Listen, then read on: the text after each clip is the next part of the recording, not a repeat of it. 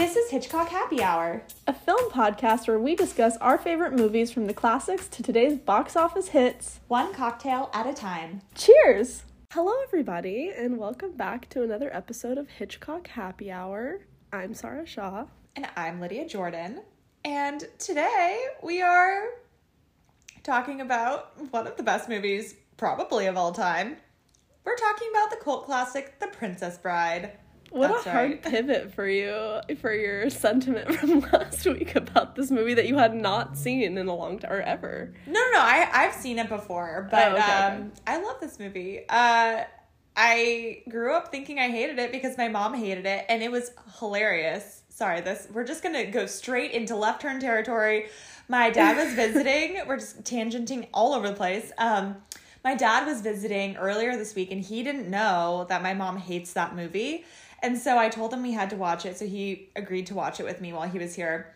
And it was hilarious because we mentioned it to my mom, and she's like, Oh, God, that movie's the worst. And he's like, I didn't know you hated that movie. She's like, I despise this movie. And he had no idea, but we couldn't get her to explain why she hates it. So I think don't she's- understand what there is to hate about this movie because it's it's so funny. I don't know either. And she could not articulate why she hates it, so I feel like it doesn't count. Oh my god. Sue, has, like, what is Sue has opinions. I know. I was like, did Buttercup like do something to her personally? or what's Person, the- raise your hand if you've been personally victimized by Buttercup. Sue's like, eh. Sue's reviews is like me. like I Um, was. Well, this is such a fun movie, and I think we needed kind of like a fun, light, breezy cocktail for this. So, Lydia, I would just love it. I would just be so honored if you would tell us what we are drinking today. Well, let me grace you with this week's drink because this week we are drinking an Amaro and tonic, which Who knew? who knew is delicious. Um, I might like it more than a gin and tonic. Is that wrong to say? I'm really No, because this. it's not super bitter because gin is also really bitter and so if you add like gin and tonics if you don't like bitter not for you this has kind of like a the sweetness of the amaro but amaro's not that overpowering Uh, it's so like- refreshing. like, It's too- spicy and like Yeah. delicious. Yeah. it's delicious it's um two ingredients but lydia and i did added a third ingredient but didn't tell we didn't coordinate that we just happened just to add it. lime because we like things zesty. We love a zest. But yeah, I'm like upset. Like who, like who knew? I love this drink. It's so easy and so refreshing for like a hot summer day. It's perfect. So, move over, Shirley Temple or whatever. What's Dirty? Shirley. Dirty Shirley. Get out of here, Shirley Temple. Get out of here. Shirley Temple. You child actress. You. I like how I went for bitch and you went for child actress. Same difference. Am I right? Similar vibes. I don't know. Um, well, yeah, let's uh I'm really excited to just talk about this movie and clearly this drink is pretty strong because I've well, I already of drank it. half of it and I'm just feeling great. So I'm ready. I love it. Well, tell us about The Princess Bride. Well, Sarah, I'm gonna break out my book and read to you like the old grandfather. Great I'm the premise. sick for real, child that you're Put away your video games, Timmy. It's time to read. Oh my god. Tiny Tim plot twist, he's the Scrooge. Ooh, yes. Put away your video games, Timmy.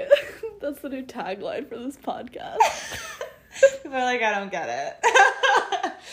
Gotta watch The Princess Bride. It's fine. It's it's niche. All right.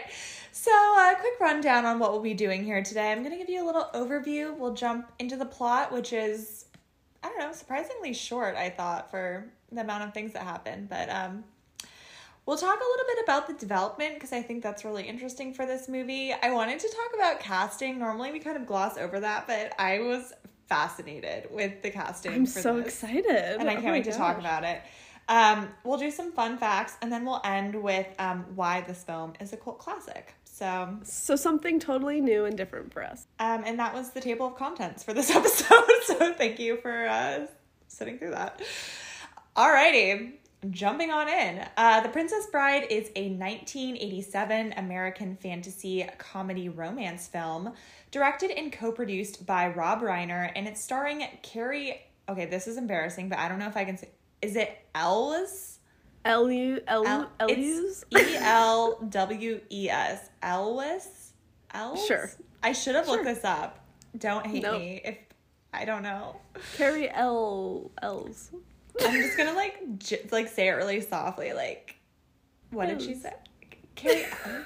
Cary Cary Ells? Oh my god. um, stars Cary Ells, uh, Robin Wright, Mandy uh, Patinkin, Chris Sarandon, Wallace Shawn, Andre the Giant, and Christopher Guest. kind of a lit cast, I'm not gonna lie. Super lit. Um, I couldn't figure out how I knew Robin Wright, and for some reason I didn't realize it was Robin Wright. Um, it's Jenny. Jenny from um Forrest Gump. Forrest Gump. And it's our- Jenny and, she, and Claire from House of Cards. So, exactly. It's our queen, Robin Wright. Yeah, she's. She looks famous. really different now. From certain angles, I can see Well, it. she's super She's so young, in this young. movie. She has Yeah, such like a little ingenue face. this must be one of her first like big starring roles because it's such a like a B. Well, not a B movie. Well, I think it probably was a B movie when it came out, but um, I mean, it it reads like a B movie, but it's so good. Yeah. It's incredible. So it was adapted by William Goldman from his 1973 novel of the same name, and it tells the story of a farmhand named Wesley, accompanied by companions befriended along the way, who must rescue his love, his true love princess, Buttercup, from the odious Prince Humperdinck. Oh, Humperdinck, that fucking dick. Yeah. The film preserves the novel's metafictional narrative style by presenting the story as a book being read by a grandfather, played by Peter Falk, to his sick grandson, Fred Savage. So, so cute. Well, let's go ahead and jump on into the story. So, it starts with a grandfather reading a book to his sick grandson who initially he's not into it. He's like, "No, grandpa. You're He's like, I want to play my video games. I want to play video games. I'm a child. Um, but the story is about Buttercup, who's a young woman living on a farm in, a, in the fictional kingdom of Florin. Whenever she tells her farmhand Wesley to do something, he always complies, saying, as you wish. She eventually realizes that he loves her and that she loves him. Um, and when he leaves to seek his fortune so they can marry, um, he's later attacked by the dread pirate Roberts, who is infamous for never leaving survivors, so everyone assumes he is dead. R.I.P. Question R.I.P. mark. Question mark to Wesley? Five years later, Buttercup is forcibly betrothed to Prince Humperdinck, who is the heir to the throne of Florin. Before the wedding, she is kidnapped by three outlaws a short Sicilian named Vizzini, um, a giant from Greenland named Fezzik, and a Spanish fencing master named Inigo Montoya, is like. Oh, who's out for his vengeance and revenge? We love it. And he seeks revenge against a six fingered man who murdered his father, in case you were wondering. I think he tells us a time or two in the movie. Does he? I don't know. Maybe I missed that. His name is Inigo Monti- Montoya. you killed my father. Prepare to die. Ah, so good. It's so great. Prince Humperdinck, his soldiers, and also uh, a new masked man clad in black pursue the outlaws. So basically, they take her in a boat. Um, there's some creepy little eel action that happens, but they're taking her to the Cliffs of Insanity, where the man in black confronts the outlaws atop the Cliffs of Insanity and defeats Inigo in a duel and knocks him out. He chokes Fezzik into unconsciousness. This scene is hilarious, by the way. It's incredible. I feel like, you know, I'm not doing it justice, but this is probably the best part of this movie. It's it's really funny. It's such a good scene. It's also like when they're climbing the cliffs of insanity, it's like all upper body strength. it's so funny. It's incredible. Um, and then finally, he tricks Vizzini into drinking poison, um, killing him instantly. That scene is so funny too. It's Oh so my good. God. I it's just so good. It's great. I love it. The timing in it, like the comedic timing, is genius. it's really really It's good. so good. Yeah, not the iocane. I was gonna that the joke. okay? The secret ingredient, Inconceivable. inconceivable. The secret ingredient in this cocktail is iocane. Iocane. We've built up a tolerance Yeah, we because have. we've been slowly dabbing all of our, our drinks with iocane Slowly poisoning ourselves. It's fine. 2022, am I right? I mean, whatever you got to do to get through the day at this point. Oh my god.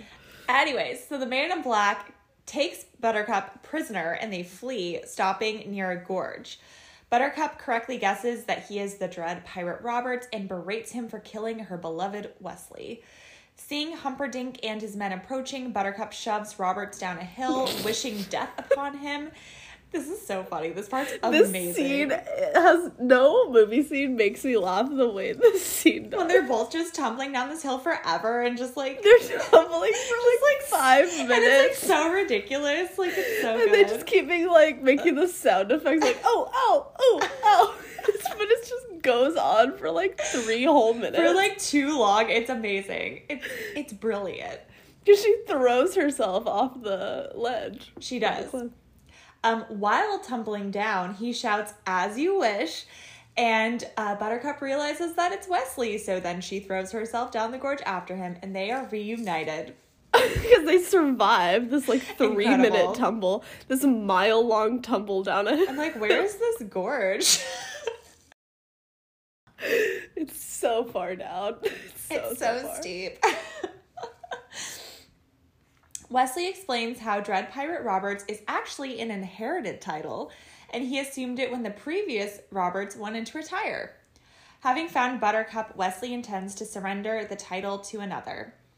Humperdinck, however, captures the pair as they emerge from the dangerous fire swamp. Um, where it's just, just so incredible. The R- ROUSs, rodents of unusual size I wasn't going to talk about it, but when I was looking at fun facts, I was cracking up because um, they were talking about how they had, like, there's actual people, obviously, in those suits.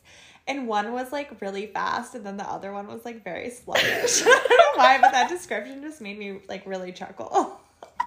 oh my god. Oh my god. They're like, um, sir, you need to pick it up, sir. Pick up the pace with the rodent costume. ROUS number two, we're going to need you to pick it up. We're gonna need you to pick it up. Take Snap, it back. oh my god, so good. Oh my god, it's incredible. um, yes. So Buttercup agrees to return with Humperdinck after he promises to release Wesley. Humperdinck then secretly orders his sadistic vizier, Count Rugen, to take Wesley to his torture chamber, which is called the Pit of Despair. Before being knocked out, Wesley notices that Count Rugen has six fingers on his right hand and realizes that he is the man who killed Inigo's father. Humperdinck falsely promises Buttercup that he will search for Wesley, um, but his real plan is to start a war with the neighboring country of Guilder by killing Buttercup and framing Guilder for her death. Meanwhile, Inigo and Fezzik are reunited after Humperdinck orders thieves to be arrested in the forest in which they are staying. Fezzik tells Inigo about Rugen, and Inigo realizes he needs Wesley's help to storm the castle. Buttercup accuses Humperdinck of failing to search for Wesley and calls him a coward. Enraged, Humperdinck imprisons Buttercup and tortures Wesley seemingly to death. Inigo and Fezzik, who have heard and followed Wesley's wails through the forest, find his body and bring him to Miracle Max, a folk healer, played by Billy Crystal, who was fucking Amazing hilarious. cameo. Incredible. It's the best cameo. He's like in the his makeup is so funny. It's so funny. He's yeah, he's the secret star of this movie. It's so great. It's so great. What a great cameo performance. Oh yes, one hundred percent. It's like the glitterati of the nineteen eighties, like Hollywood is like in this movie. Everybody's in it. No, it's incredible. Like the casting for this is 11 out of 10. So Max revives the mostly dead Wesley, though he is severely weakened. And this part's funny because then they're just like dragging him around all over and he can't do anything. As Wesley, Inigo, and Fezzik storm the castle, Humperdinck panics and orders the in progress wedding ceremony to be shortened. Inigo finds Rugen, taunts him for killing Inigo's father, then um, kills him in a duel. Wesley locates Buttercup, who is about to commit suicide, believing she is married to Humperdinck. To her relief, Wesley assures her that the marriage is invalid because she never completed her wedding vows. Humperdinck finds them and attempts to kill Wesley in his defenseless state, but Wesley wills himself to his feet and intimidates the prince into surrender. It's great. It's so great. it's so good. Buttercup and Wesley leave Humperdinck tied to a chair as they flee the castle. Like, I mean, th- like, good on you, but like, you should have killed him. They should have killed him. He deserved it. Yeah, he's a bad guy. With Rugen dead, Inigo is unsure of what to do with his life, um, and Wesley offers him the dread, the dread pirates Robert's title, which I think is like amazing. He's like, great full circle there for them. It's, so- it's Like, like, a cute little bromance they have. I love it. I know it's so cute. Fezzik has procured four horses, and he, Wesley, Buttercup, and Inigo escape. Wesley and Buttercup, safely reunited, share a passionate kiss and then ride off into the sunset. It's just the sweetest little ending. I know. Back in the bedroom, the boy eagerly asks his grandfather to read him the story again the next day, to which his grandfather replies, As you wish. Aww, so cute. So wholesome. Um, I know you didn't mention it, but I would like to take a minute for those of you who don't know this. Um, if you've ever heard the reference to marriage, it's from this movie. Marriage is what, Is what brings, brings us us here together. today. so good. it's so funny. I mean, It's this just so movie is just so quotable. yeah, it has a lot of really famous lines in it. I think. Yeah. It's so good. Well, Great rundown. Thank you Wow, so much. Thank you. Um, let's talk a little bit about the development. So, Rob Reiner, who had been enamored with Goldman's book ever since it was given to him as a gift from his father, Carl Reiner, in case you were wondering, his name's Carl, uh, They're both pretty famous, I think. They Carl are. Reiner and Rob Reiner. yeah. Um, but he realized he wanted to make this film adaptation after successfully demonstrating his filmmaking skill with the release of This Is Spinal Tap um, a couple years previously. Um, during production of Stand By Me, which was released in 1986, Reiner had spoken to an executive at Paramount Pictures regarding what his next film would be and suggested an adaptation of this book. But he was told that he could not, and it turns out that actually several studios had previously attempted to bring this book to the big screen, but none of them had been successful. So it was kind of considered to be like a career killer and a movie that just couldn't be filmed. So, I actually didn't realize that this was a book. yeah. I bet it's a funny book. And I think that like we'll talk about it a little bit in the end, but we can talk about it now. Like I think the reason this book is or this movie is really successful is I think it does stay pretty true to the book. Um Oh, and like it really captures like the tone of of the book and like Yeah. The kind of heartfelt that, yeah. sweetness of the book, I would Yeah. Because the movie's very heartfelt, I would say. It is. Yeah. So previous attempts included 20th Century Fox, which had paid Goldman $500,000 for the rights and to do a screenplay in 1973. Uh, Richard Lester was signed to direct, and the movie was almost made, but the head of production at Fox was fired and the project was put on hiatus. So Goldman actually bought the rights to the film back with his own money. um, other directors had also attempted to ad- adapt the book, including Francois Truffaut, which you might remember him. He did a lot of those interviews with Alfred Hitchcock, uh, Robert Redford, and Norman Jewison. Robert Um, Redford tried to make this movie? Yeah. That's that's surprising. I didn't know he did like dabbled in comedy. That's yeah, funny. isn't that wild? like in terms as a director, like I guess he did Butch Cassidy, but like he wasn't directing. yeah, but I feel like the tone of that's like very different. it's a very different type of comedy for sure. Yeah. Um, at one point, Christopher Reeve was interested in playing Wesley in a planned adaptation. I know, just so weird.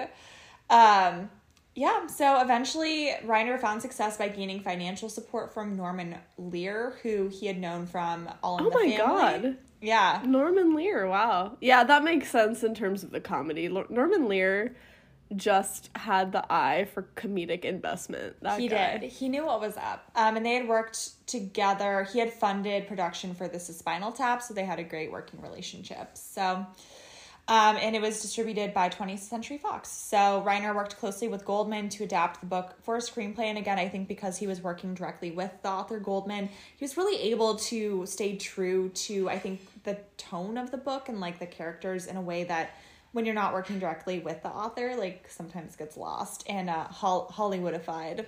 Yeah, and you know, I think like that is so important and i think we we recently i don't know if we talked about that in our lord of the rings episode but um the what the biggest complaint about lord of the rings even though it is i i maintain as a huge fan of the books that it's like a flawless movie is that it is kind of does stray from the books a lot even though peter Ba- jackson is clearly a huge fan of the books it it um it i don't obviously with Tolkien not being around, he wasn't involved in the production of the of the movie, but um it it strays a lot. Like there's a lot of storylines that just simply don't happen that are really big ones, and I think that's like that's always the the fear when you adapt books into movies, and I think you know like a big one that was so successful in being so true to the books was obviously Harry Potter.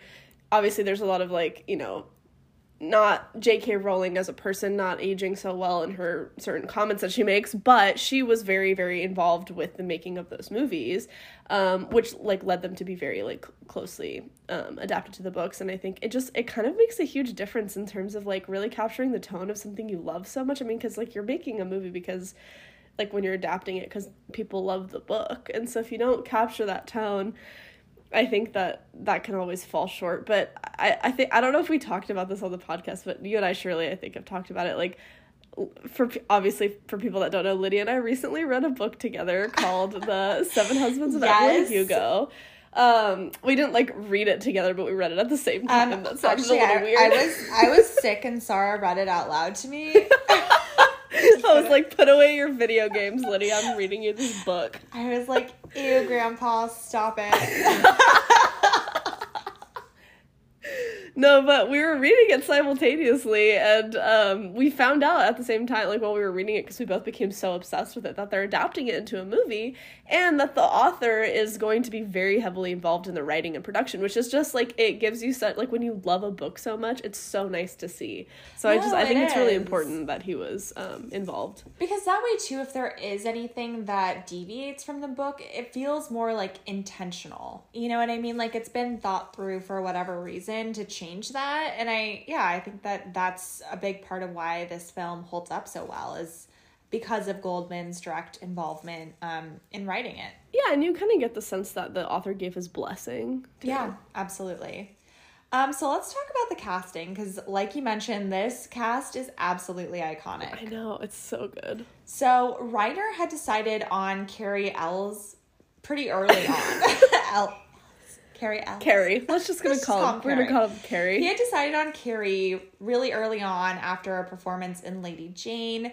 Um, there was some like concern that he might not be able to play Wesley in the movie because he had some other engagements. Um, but it was really cute because um, Cary had actually read the book in his childhood and associated himself with the character of Wesley, oh, um, wait, but never believed he'd have the opportunity to play him. So I thought that was really oh. sweet. Like he really felt like you know, connected to the character.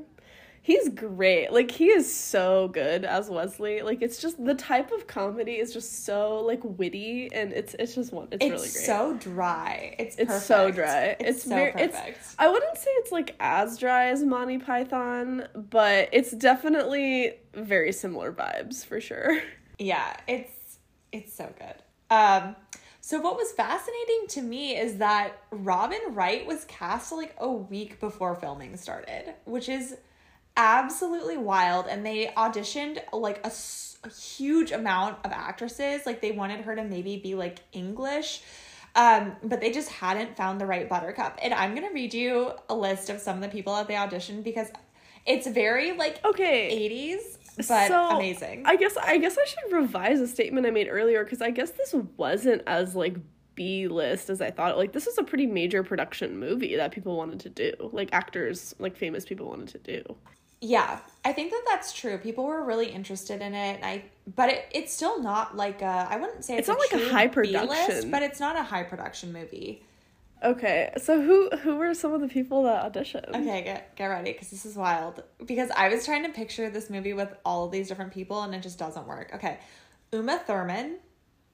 Oh my god! So okay, so it's just gonna be an eight list of like '80s icons. Yeah, get okay. ready. Meg Ryan.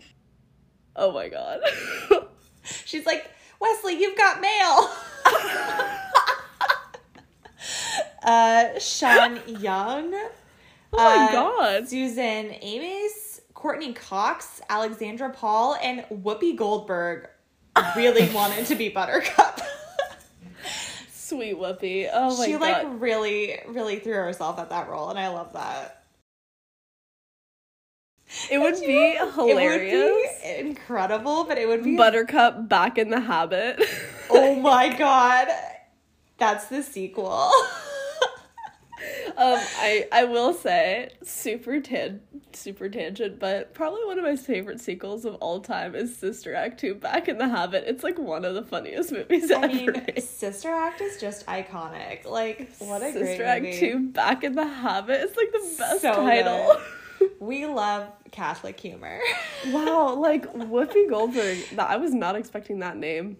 Isn't that Courteney random? Cox is like I cannot see her in this movie. She will The just always people- be Monica to me, and I Yeah, can't. unfortunately, me too. But I, unfortunately, because for her that sucks that she'll always be associated with the one role. But um, obviously, Robin Wright is like is Buttercup, so I can't picture anybody else. But the only person off that list that I could like maybe see, I don't know. I like I guess Meg Ryan, but I don't. I don't even really I think feel I like could- she's like, yeah, I just think she's kind of too spunky girl next door, and you need to be like more. Wesley. You've got me. you got mail. Yeah, I can't really. But okay, so I'm curious as to why they were like, we need a British actress, but then like everyone, Everyone else was was American. American. I have no idea. They didn't really go too much into depth there. I will say Robin Wright does not give a 100% into her British accent. It definitely slips. Yeah, I mean, I'm not even sure she's trying though. I don't think she was trying. It's definitely more of like a kind of a transatlantic situation, if Vibe, anything. Yeah, for sure. Definitely. Oh, that's interesting. That's quite a list of people. Yeah. So I thought that was like very fascinating. Um, and I always love stories like this. So Wright's agent had heard that there was a casting call out and encouraged her to audition. Um, and she was super shy. Um, and at first, um, but they invited her to come meet Goldman at his house. And apparently, she, when they opened the door, she was standing there in a white summer dress with her long blonde hair. And it was like, she was like being backlit. So it looked like she had a halo. Oh my And god. everyone just like looked at each other and was like, well, That's it. that's it. like, she's hired. like, amazing. Easiest audition of her life. Truly. Um, Mandy Patinkin and Wallace Shawn were early choices. Um, but what I think is hilarious is that Danny DeVito was also considered for the role of Vizzini, which would have been hilarious, but also a very That I can actually see that though. Like that would have been hysterical. He would have been really funny. Yeah. I could see that. Yeah. It's incredible. Um, which leaves the role of Fezzik, which I thought this this is like a wild ride. Okay, so originally Goldman, when he shopped the novel in the early 1970s, his first choice for Fezzik was Andre the Giant. Um, like he's always been like number one, but his wrestling schedule at the time was just like absolutely insane and left him unavailable for filming. So guess who the second choice for Andre the Giant was? I'm sorry for Fezzik for Andre the Giant. I'm like I don't know. Was it like Mr. T or something? No, it's weirder. Um, Arnold Schwarzenegger was Oh my god. yeah was the second choice, which like Terminator the Giant. I don't know. Was it after he made like, the first "I'll turn? that would be, back." that's like Oh my god. Wait, I can't picture that at all. Like I guess size wise I Yeah. can. It's But- just weird because he looks more like an action figure than he does like he's not like a giant. He's just like really buff. Yeah, Andre the Giant's supposed to be kind of like klutzy. Like not klutzy, but he's just kind of like vibing. He's Yeah, really like because he's so giant. Um, but what was interesting is at the time, so in the early '70s, when Goldman was originally shopping this script around, Schwarzenegger was basically unknown. But by the time it finally got greenlit, he was a major film star, and they couldn't afford him anymore. Oh my god! So he, they had already made the Terminator. I'm assuming then. I Like, the think first so. one, I think so. Um, so they contacted the World Wrestling Federation to ask about hiring Andre, but were told that the filming conflicted with a wrestling match in Tokyo. Um, that would, if he won, pay him five million dollars. So he was like out. Um, so they auditioned a bunch of other tall men, including Kareem Abdul-Jabbar. Oh my god. But um, none of these panned out. Um, He's not like buff though. He's like a skinny. I know. guy. He's just tall. He's super tall. Um, Liam Neeson also auditioned, but he was turned down because he wasn't tall enough. Yeah, he's not very big. Yeah. But near the end of this casting, when they're like, fuck, what are we going to do? Um, the World Wrestling Foundation um, let them know that actually this match had been canceled. And so that allowed Andre the Giant to be Fezzik.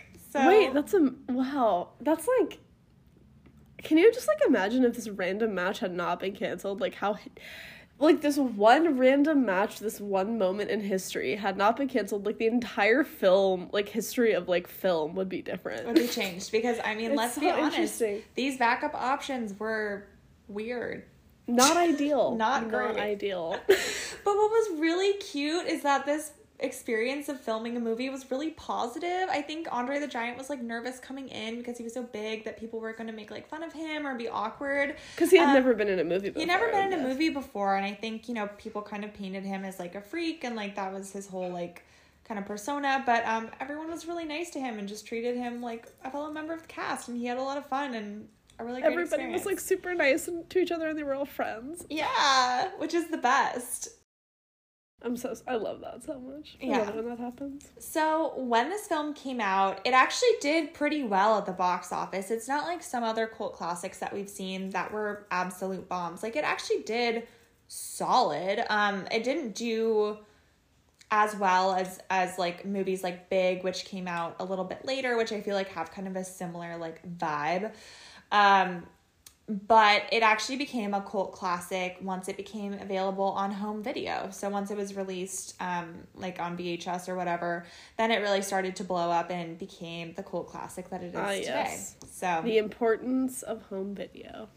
which is like a very '80s thing to call it. I love Very it. 80s thing.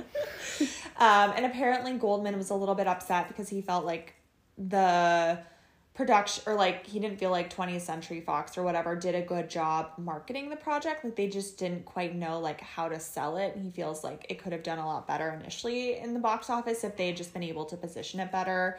Um, like I think a lot of people compared to like Big, which came out later and was really successful in the box office, but they kind of took a different approach with how they marketed it. So It's interesting because like I I get big like I like it. I think it's like a fun Tom Hanks movie, but it's like a really weird premise. It's so weird with like the fortune teller guy. and then he's like older, but then he like the lady falls in love with him, and then he's like a little kid, It's and so they just like kind of walk. It's super weird. I, it's not.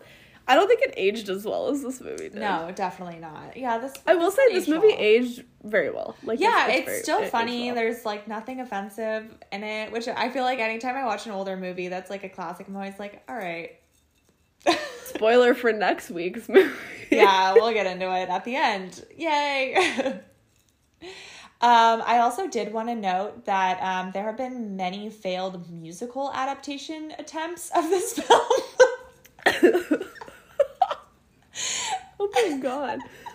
Could you imagine? One of the songs is called Prepare to Die. It's just like inconceivable, inconceivable. oh my god. I just I just wrote it for you. it's so- just Chicago, but it's like words But from the Princess Bride. so my oh god. my god. incredible. Oh my god. And Uh, as you wish instead of all that jazz. As as you, you wish. I'm into it. I think that this is a sign that we should make the Oh my god, can you imagine instead of the Roxy number, they just do Buttercup? Yeah, I don't think Buttercup's badass enough to have her own number. we don't know enough about Buttercup. oh my god, I'm dead. That's too funny. She's like barely a character, so it's fine. Yeah, truly, that's actually a good point. I will say, if, if you were to like nitpick and find one offensive thing about this, it's like the damsel in distress. Like It's the fact that she that she just doesn't even matter at all and she doesn't do anything. does not like She's when they're in the swamp, the fire swamp, like I'm like, just let her die. He's like physically moving her body out of the way. I know. And then like the Yeah. rat's like on top of him, like literally ripping her. and she's like shoulder. Westley, no. I'm like, girl, get in there. One of them is sluggish. You can take him. Yeah, it's the sluggish rat was on him, okay? Like the the fast rat wasn't anywhere to be seen. Yeah, so many failed musical adaptation attempts. Um, there was also a rumored remake at one point. They were going to remake it, and everyone was basically like, no, Don't you dare. like, don't. Remember when they remade Footloose? It's like That was why? so bad. It's just like, stop. You know? Like, It's we like, don't need why- that. Nobody asked Why for that. try to remake perfection? It doesn't make sense. Yeah, you can't. So, anyways, luckily there hasn't. I don't think there's been another attempt to remake it, but I really wish they wouldn't. It just needs to be left the fuck alone. All right, well, let's jump into fun facts. Who doesn't love some fun facts? Okay. I'm so excited. Um, so I wanted to talk about the sword fight. We didn't actually talk about this when we were talking about the plot, really. We briefly glossed over it, but this sword fight is incredible.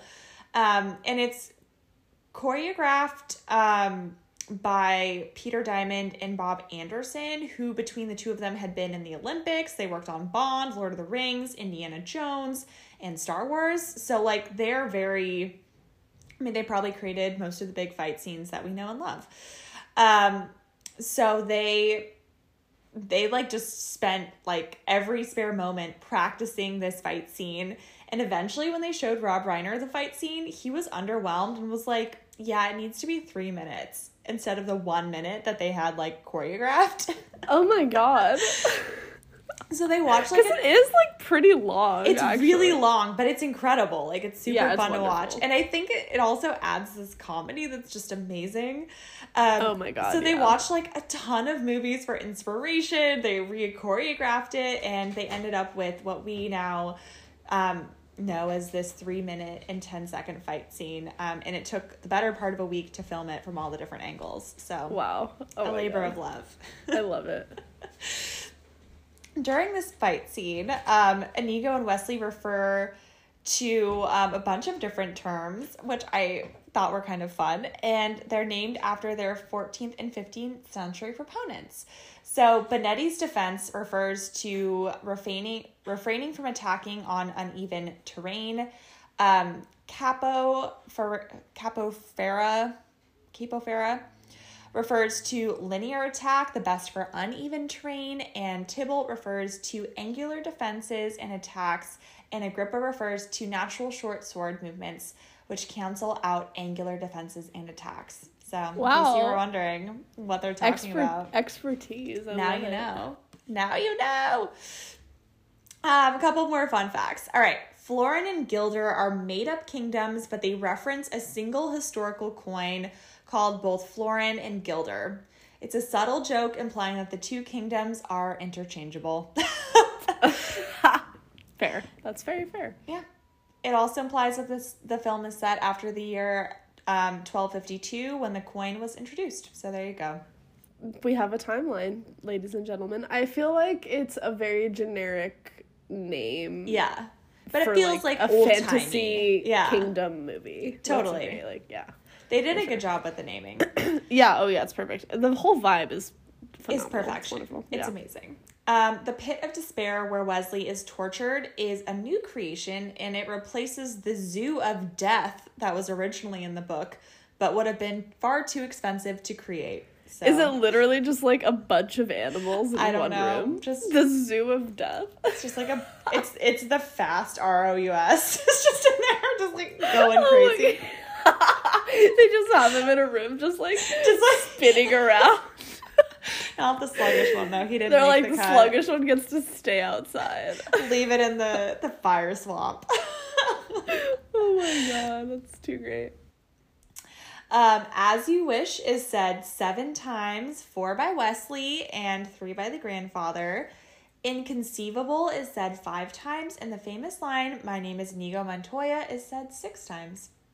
Yep, it sure is, and you'd never miss one of them. It's said a lot. You can't. So you can't miss it. Um, so let's talk a little bit about why this film is a cult classic. I think we've discussed a little bit about it, but Sarah, I'm interested to get your take on why this movie is still such a big part of popular culture. I was thinking about it, and I don't no, I just like for me personally, I think there's something so nostalgic about this movie. Like it's very, very, very um ingrained into the 80s. Like it's it's it like defines what I picture being like a child in the 80s is is just watching this movie a lot even though I watched this movie a lot when I was a kid but I think that's what's so beautiful about it right like it it's kind of one of those ageless movies and I think it kind of hit me when you said that it became so popular when it went on home video. I think what made what is so good about this movie and what made it so be able to kind of like be so popular and last so long is that it's a it's kind of a, a perfect family movie. Like uh, people of any age can enjoy this movie and i think that's why it's so important to me like that's i've grown up watching this i can watch it when i was 10 or now and i can still think it's just as funny but for different reasons. And that's kind of why I think I just feel like it's just so universal. I I I don't really know why this one is the one that's like that, but I just feel like there's something so heartwarming about this movie, and it's just so fun and it's like a sweet romance, but it's a comedy and it's swashbuckling, so it's like it just kind of has everything and it's really universal and kind of timeless. I just that's for me that's kind of what I why I feel like it's um kind of a cult classic. I don't it's not really like there isn't really like a I don't know, I feel like I was able to articulate it more with like Rocky Horror or like Invasions of the Body Snatchers or something like that, but I just think this movie's just so sweet. Like that's kind of when what it boils down to. I couldn't have said it better myself. I think you nailed exactly why this movie is still such a big part of of like film history and it's so iconic, you know. I think it's like it's also kind of one of those movies that's not only so important to film history, but I think it's I think it's one of the one of the few films that's truly truly ingrained in the American lexicon of like culture. Agreed. I it's just so fundamental. I don't know like I don't know a person that hasn't at least heard of this movie. Yeah. And I feel like most people even if maybe you didn't realize it was from that movie, there are so many quotes that I think are just part of like common vernacular. yeah. Yeah, it's such a special movie. So I I found a little quote that I thought uh, we could sum it up with because they said it better than I did, and I thought it was really sweet. So we'll just okay. At the end of Princess Bride, the book, after our heroes have all safely ridden off into the sunset, Goldman writes, I mean, I really do think that love is the best thing in the world except for cough drops. But I also have to say, for the umpity umpth time, that life isn't fair, it's just fairer than death. That's all. Like life itself, The Princess Bride is ridiculous on the outside but contains much truth on the inside. The movie is a miracle pill, is a miracle pill. Buried in the farce is a heartfelt and sincere worldview, one that knows pure magic can actually happen no matter what age. I love that. And you know, I think it's it's something that we have strung through this entire podcast and i think it's one the one thing that every single movie no matter the genre the story whatever have in common is that movies are an escape. And i think it's i i don't remember who it was. Someone at mgm from the golden age said it's like the best the best mode of transportation is a movie because it's the best it's the best way to it's the best way to escape. And I think this movie is just the perfect example of an escape from any type of like hard thing that's going on in the world. You can throw this movie on and it'll just make you forget or just put you in a good mood and just make you feel like love matters and hope is there and you can just be happy for a couple hours and I think that's like when it boils down to why movies are so loved and beloved in the world in general and why they'll always be there and why we love talking about them is that they they bring joy and I think this movie just is the it's purest so example joyful. of that. Yeah, yeah, it's very it's joyful. so joyful. Um, well, I think it comes as no surprise. I personally highly recommend this movie. If you haven't seen it, again, this is great. Like, you know, Steven's not a huge film person he really enjoyed this movie. He had never seen it. Um, I think this is just such a fun movie to watch. To your point, like these past I don't past couple years, I guess honestly, have been really hard and just heavy, and so I just forgot how much fun this movie was to watch. And to your point, like I was so immersed. It was escapism at its finest, and it really just transports you to another another fantastical world. It's just so it's just so pleasurable to watch. So Sue is the only person in the world that does not like this movie. Apparently. Sue doesn't Sue doesn't believe in magic, apparently. I really need to know why she doesn't like it. There has to be a reason. I don't know. Look, I'm all for having opinions. Like I'm I even like feel like I love a hot take as long as you can justify why you have that hot take. You know what I mean? Like you can't just have an opinion and be like, I hate it. It's like, well, why do you hate it? I just hate it. It's like, well, no. God, I need more than that. about this movie. It's so good. But agree, escapism at its finest. I would totally just echo everything you said. I would 100% recommend this to everybody.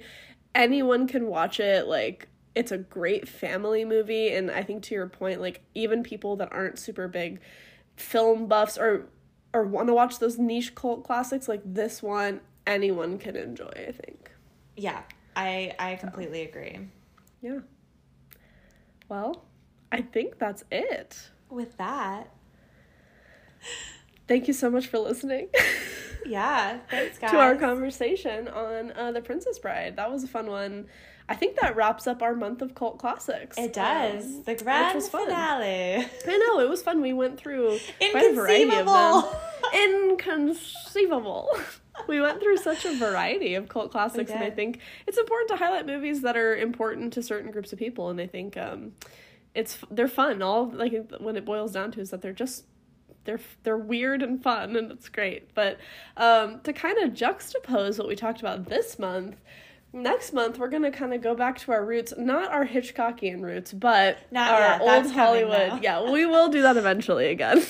but um kind of go back to uh, some old Hollywood movies, and we're gonna talk about some. I know it feels a little redundant because it's kind of what we've been talking about. But we're gonna talk about those like purest actual classics next month. So real classics next month, and why they're classics, and maybe why some of them shouldn't be anymore. like hikey Loki, hikey suck a little.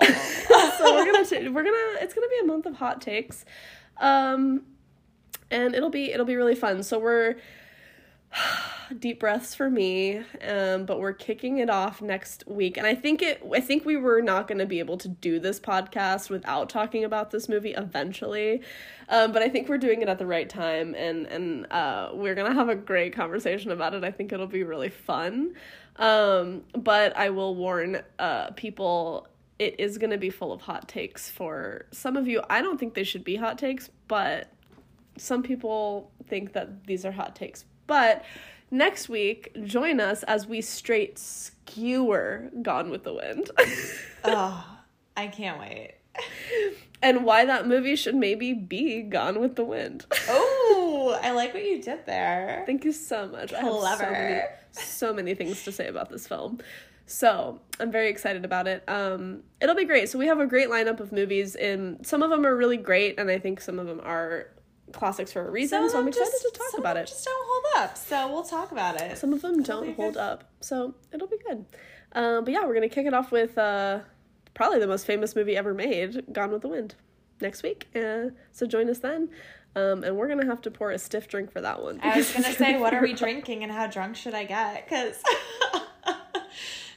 But uh, so join us next week when we talk about Gone with the Wind and all of its weird glory. Um, but until then. cheers.